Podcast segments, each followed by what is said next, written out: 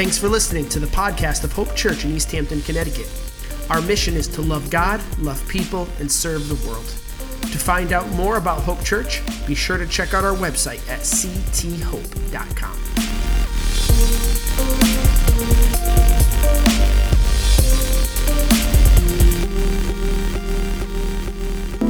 Well, good morning, everyone. How are you doing this morning? Okay? Awesome. I like that little golf clap. Thank you for that. That was good, Kim. I appreciate that. Welcome uh, this morning. I'm so glad you're here. My name is Tom. I'm the pastor here, and uh, for all of you online as well, I just want to say, so glad that you've joined us today. Uh, I think I'm going to speak about something probably never, no one in this room has ever heard a message on before. So I'm kind of excited about that. And you could judge me and you could tell me later if you have. But uh, I'm going to start with a story, if that's okay with you. So let me read this for you. a large black bear emerged from its winter den and lumbered into the forest. Its massive paws left a clear trail in the snow that still covered the ground. Because of the snowfall, the hungry bear was unable to locate any green plants or fresh berries. Determined to find food, it approaches a large beehive, and with one swipe of its powerful paw, the bear knocks the hive to the ground. Breaking it open, the famished bear began quickly to devour the sticky honeycombs.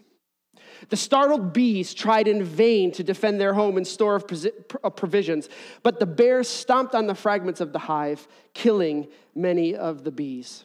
The dazed survivors fled the scene of destruction, but realized it would only be a matter of seconds before they would perish. It was almost too cold for them to fly, and they possessed only enough energy to travel a very short distance. At this time of the year, there would be no flowers filled with nectar to replenish their strength. But suddenly, the bees sensed the sweet aroma of nectar. How could this be? It was only February, long before any forest flowers would appear. Throughout the swamp, little patches of snow had melted, besides strange looking hoods that had poked up through the ice and snow. These unique plants had been prepared for such an emergency as this. The bees dropped down for a closer look, and they saw a small cluster of yellow flowers within each protective hood. The flowers had actually developed into the previous fall, uh, during the previous fall, and were shielded from the harsh winter by their brownish purple hoods. And entering the hoods, the bees discovered another remarkable feature an internal temperature of 72 degrees. And the excited bees flew from plant to plant, gaining warmth and restoring their energy. And after collecting an ample supply of nectar, they traveled the final distance to the safety of a new home. The bees survived because this plant had met basic needs when other plants were unable to do so. So, let me introduce you to Symplocarpus foetidus. The literal definition is a foul smelling plant with a united fruit, AKA, I heard it, skunk cabbage. Yes. When its leaves are crushed and broken, it begins to stink. And I have a story about skunk cabbage, another one. I was, as a kid, went to uh, overnight camp. And, uh, you know, obviously we did all the things that campers do. And so one day we went on a hike and everyone's going through and we found some skunk cabbage. And uh, my friends and I decided uh, that it would be fun to play a little prank on one of our other friends. Uh, now, which is weird because that's not like me. I, I, I, don't like those kinds of, of pranks, but uh, I just went along with it, I guess, and did it anyway. So we gra- uh, grabbed some of these skunk cabbage leaves, and when we were, we kind of put them in our pockets, whatever. We got back to the camp and uh, put our stuff down. Everyone went out and did their own thing. Some people went swimming, some people were playing games, whatever it was. Um, I stayed behind and took those skunk cabbage leaves and put them in my friend Richard's pillowcase so that he would have a nice surprise later. Now, mind you, this is the middle of summer. It's probably, you know, 80 to 90 degrees out. You could imagine after several hours, and he goes and lays his head on that pillow, uh, what happened then. Pretty disgusting stuff. So, let me tell you a little about skunk cabbage. Skunk cabbage is found in the eastern United States, uh, uh, maybe as far south as Georgia, as far west as uh, Michigan. Um, it's usually one of the first pieces of vegetation that comes up in late winter or early spring. I actually went for a hike yesterday in my own woods and I found these coming up. It's brownish purple or even yellowish hood, uh, and it surrounds this tiny cluster of yellow flowers. Um, so I hear that it looks so much like an exotic plant that long ago, uh, people trying to make some money in New York, these vendors would take them and try to sell them on the streets as exotic lilies. So you could imagine the surprise uh, some people came home to with that. Um, at times, I understand Indians and early settlers used to, uh, if, it was a long, cold, harsh winter, uh, they may need to have skunk cabbage as a means of survival, and, uh, which sounds horrific. Um, elk and deer will eat it if there's nothing else to eat. Apparently, cattle will starve uh, as opposed to eating it.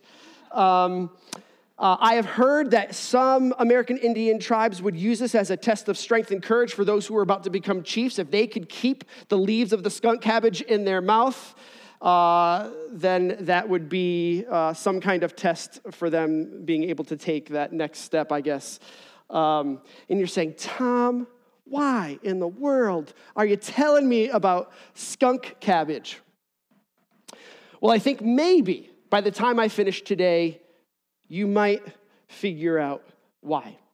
We've been in this series called Friends, and uh, I've been really excited about it. And uh, today we are again going to go and look at Scripture. Um, and we're going to see another uh, Bible story that helps just drive home an idea that I think we all need this morning. And so let me set up this Bible story for you. Uh, King David, how many people have heard of King David? Probably most of you, right? One of the most famous kings in all of Israel. We know a lot about him. Uh, we find him in this story. He's in trouble, and he's fleeing for his life, in fact. Uh, a revolt is taking place in his kingdom, and um, regrettably, it's spearheaded by his own son, Absalom. And Absalom had mounted this uh, insurrection and he plans to take over the throne of Israel. He gathers up this army. Uh, and so now he chases David off the throne. And David uh, has a small army of his own and they are running for their lives. Um, so not only are they in physical danger, but can you imagine your own son trying to kill you? So I can imagine the emotional distress and anguish that he was going through as well. And so they flee into the wilderness, uh, this group of men, um, and they find themselves in a place called Mahanaim.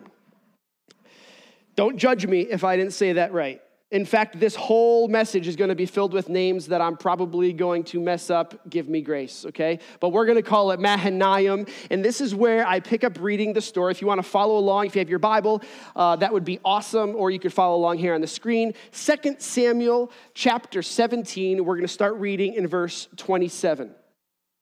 This is what it says.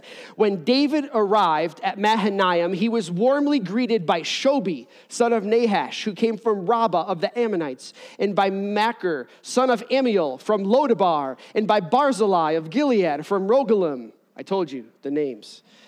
They brought sleeping mats and cooking pots and serving bowls, wheat and barley, flour and roasted grain, beans, lentils, honey, butter, sheep, goats, and cheese for David and all those who were with him.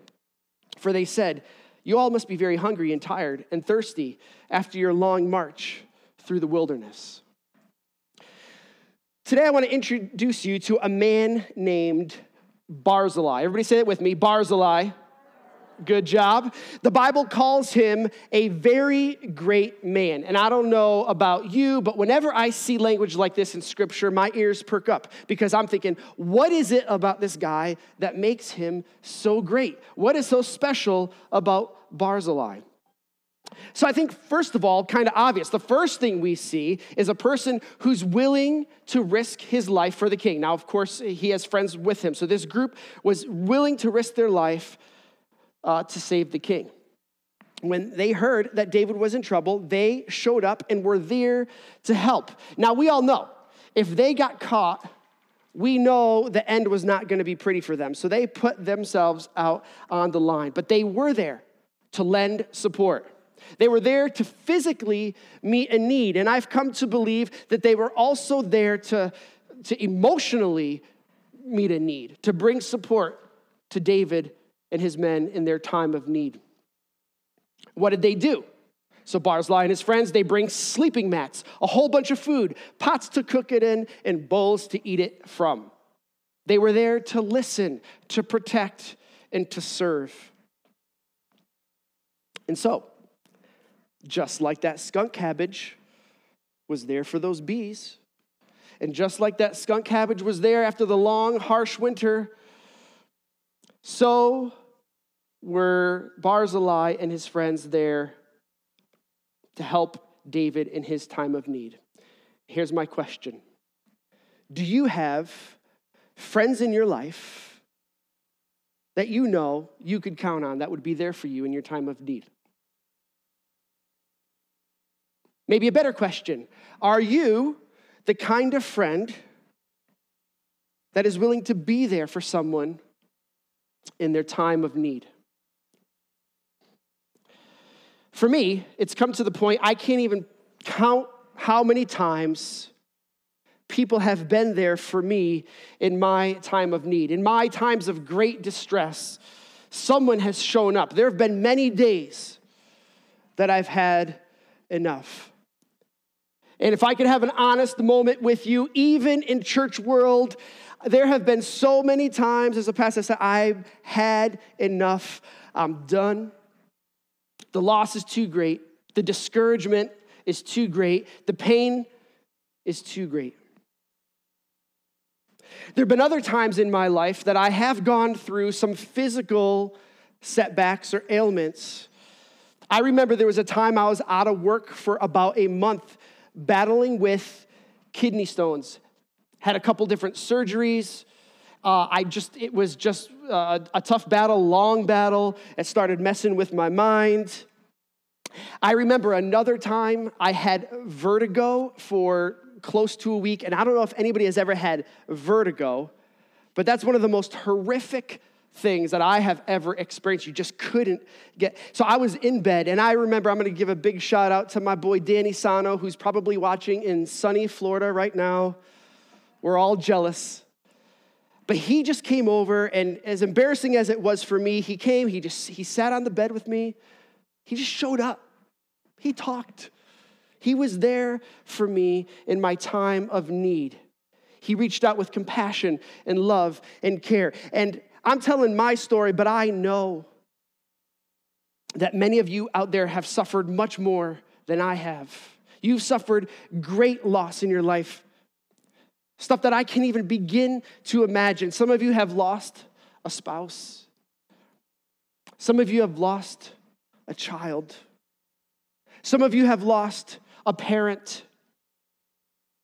Others of you have lost your job and have, or maybe are going through great financial difficulty. Some of you have endured or continue to endure great emotional pain, emotional uh, distress, anxiety, stress to the point of debilitation, maybe other cognitive or emotional disorders that leaves you in a place that is dark and lonely. And I think David may have been in one of these places when we find him in Scripture in this story. So here he is in this kind of place, and Barzillai's simple act of just showing up was enough in that moment to give him strength for that day. So I ask again do you have people in your life that you know would be this kind of friend for you? Better yet, are you the kind of person that is there for your friends? Now, I'm not going to read the rest of the story in, our, in the Bible. You can read the rest of that yourself. It's both tragic and victorious at the same time. The food and the shelter, the provisions that Barzillai and his friends brought changed everything, honestly. Uh, it made enough of a difference to strengthen, I believe, David's leadership. It strengthened physically the army that was with him. And so you go on to read that they end up in a battle against Absalom and his army, and they they come away with a win. They come away with a victory. So it's great in the sense that they won a victory uh, of good and right. But it's also tragic in the same sense as you read that Absalom ends up dying in this battle. And so for David, he was greatly grieved still in his spirit. But the story of Barzillai doesn't end there. I want to check out what happens in the next chapter. So if you're following along, we're going to start in 2 Samuel chapter 19 now. 2 Samuel 19, starting in verse 31. Barzillai of Gilead had come down from Rogelim to escort the king across the Jordan. He was very old, 80 years of age, and very wealthy. He was the one who had provided food for the king during his stay at Mahanaim Come across with me and live in Jerusalem, King David said to Barzillai. I will take care of you there. So I'm going to stop for a second and say, this is an amazing story. Because of this simple act of showing up, because of this simple act of kindness, the king says, Barzillai, I'm inviting you to come and you, your family as well, and you can live in the palace. You're going to have all the comforts that you need, you're going to have all the provisions that you want. Thank you. I'm so grateful for everything you've done. What I have is yours. I mean, what an amazing story. And who in their right mind would say no to that? Except Barzillai does. And I love this portion of scripture. Verse 34 Nah, he replies. I'm far too old to go with the king to Jerusalem. I'm 80 years old today. Happy birthday, Barzillai. And I can no longer enjoy anything.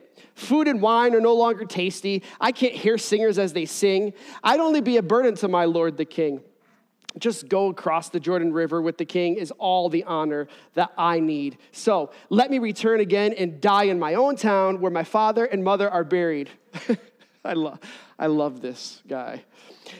But Here's your servant, Kimham, another great name for you. Some of your Bibles might say Chimham, all right? Let him go with my Lord the King and receive whatever you want to give him.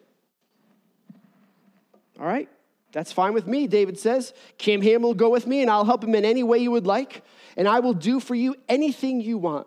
So all the people crossed the Jordan with the king and after David had blessed Barzillai and kissed him, Barzillai returned to his own home, and the king crossed over to Gilgal, taking Kimham with him. And all the troops of Judah and half the troops of Israel escorted the king on his way. This story is cool. Barzillai is like, nah, I'm too old. I can't hear anything. I can't see anything. I'm just going back home, man he seems like my kind of guy, let me tell you. If, you know, I get a chance to meet him in heaven someday, that would be awesome. He doesn't need the pomp and circumstance. He doesn't need the attention. Seems humble enough to me. Doesn't need the good life living in the king's palace would provide for him. He's too loyal, he's too practical for that. By the way, Barzillai means uh, heart of iron or iron hearted, and I could totally see that just in this passage, just how loyal he was, how practical he was, how staunch he was. Just, this is who I am. This is who I am. I'm cool with it. Go ahead, take my son instead. Cool story. But is the story over? Not even close. Fast forward now to the time that David is coming to the end of his reign. It's been a long, it's been a good reign. He's old now himself, and he's dying. And so we find him here passing on his instructions to his rightful heir to the throne. We know him as King Solomon. I'm sure you've heard of him as well.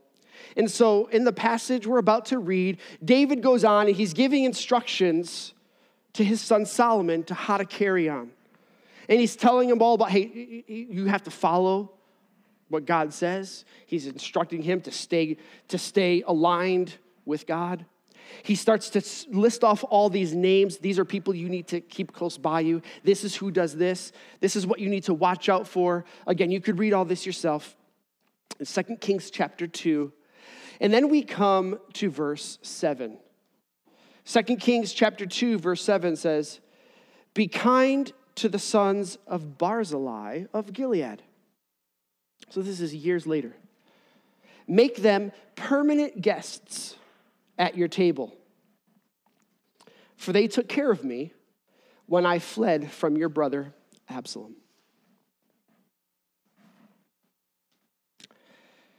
We see David's final instructions to watch out for these people who were loyal. Make sure you're looking out for the people who came by and stood with and were there for me when I needed it most. What an amazing story. What an amazing legacy. And so here is what I want to throw out as the main takeaway for you this morning it's this love and loyalty are life giving and life changing. Love and loyalty are life giving and life changing. Listen, if you've ever experienced this, you know this to be true. If you've experienced this from others when they were there for you in their time of need, you know the kind of life that it breathes into your soul. You know the kinds of changes that just can go on, even in your heart and your own mind, when someone is there for you. If you've experienced this, you're a blessed person today. And so I'm going to ask the question one more time Do you have this kind of friend in your life? Better yet, are you this kind of friend for those around you?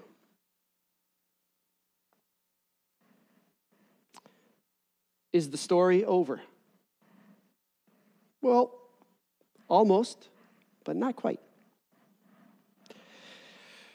When you put the pieces of the Bible, different Bible stories together, you're going to discover that Kimham, or Chimham, Barzillai's son, goes on to found an inn.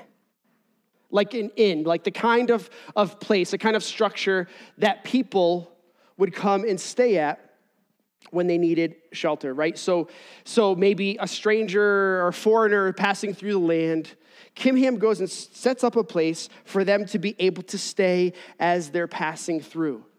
Now, we kind of just, we don't think much about that, but from what I understand, in those times, this was a very unusual thing to start this kind of a business, to start this kind of a place.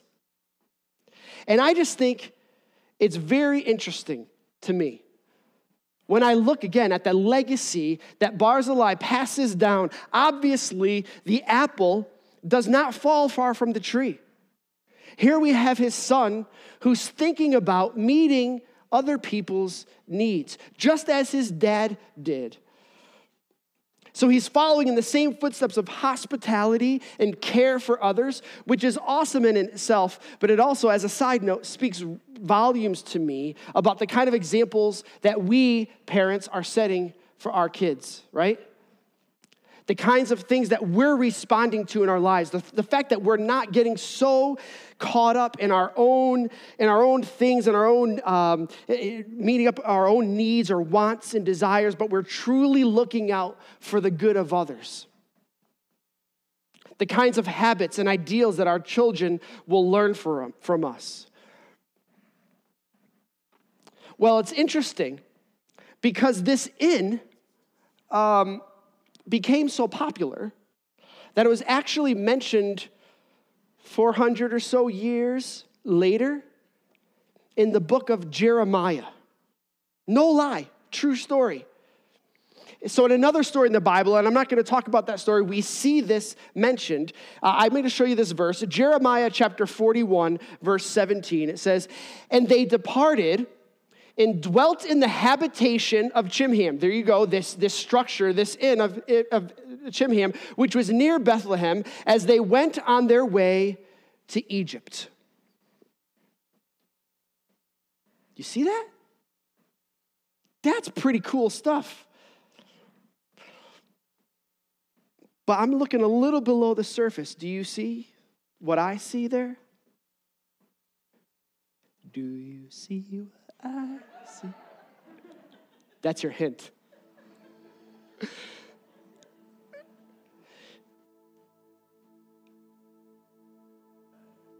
Could it be? Could it be that this unusual place that housed strangers and foreigners as they were passing through would someday host a young couple who had to be at a certain place in a certain time. An inn located near Bethlehem. When this young couple, the woman who is quite pregnant, needs a place to stay. And the innkeeper, when everybody else said no, maybe by this time they'd become popular, I don't know. But the innkeeper graciously finds a place for two people in need. Could it be? Could it be?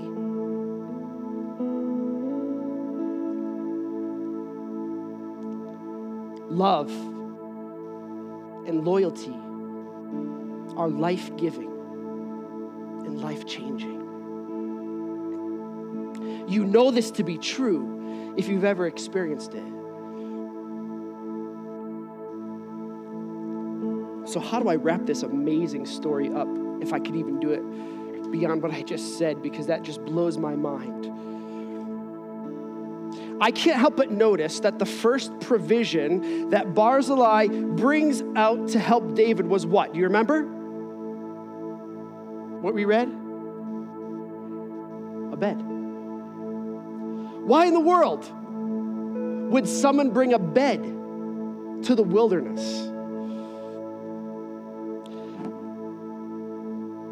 It seems that Barzillai knew exactly what those men needed in their time of great distress. He was there and his friends to bring comfort and support to someone hurting and in need. And the tradition continues with his son Kimham, who goes on, as unusual as it was in those days, of providing a bed to people in need of comfort and rest and safety and protection from the elements. And could it be, could it be that God may have honored this family by allowing one of its members to meet a need for the Christ child that others were unable to meet?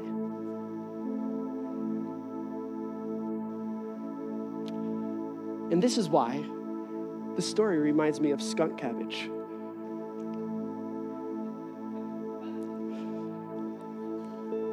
We look at this plant, usually we just pass by it.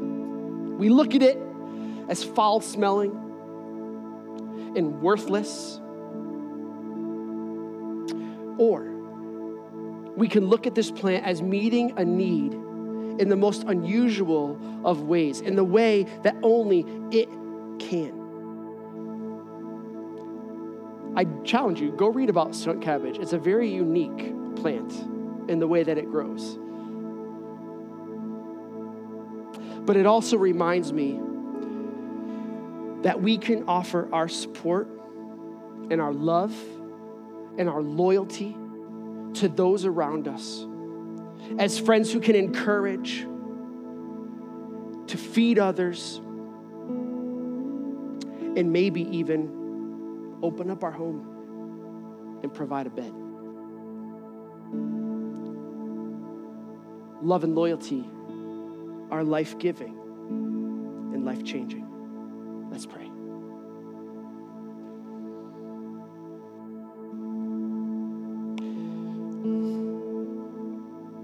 God, I, I think about stories like this, and I am amazed at your love and your faithfulness and your loyalty to us. And that while we were still sinners, you died for us. And it started with coming to this earth as a baby. And God, when we peel back the layers and see all the layers of these stories in Scripture, we wonder how you put all the pieces together, people that we would never imagine would make a difference. They just did what they could, they just did that little bit.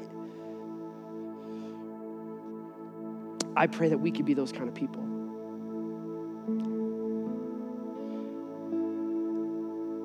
I pray that as we look to be friends, that we would be people that live lives of love and loyalty. That you would open our eyes to the needs around us, in our own families, in our friend circles, in this community. God, may we be the kind of people that bring what we can.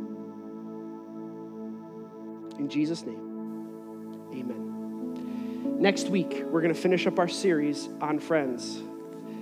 And I'm going to take a little bit of slant off this message, and we're going to talk about having people in your life that you can rely on, go to, depend on. I want to talk about mentors. So I hope you'll join us next week.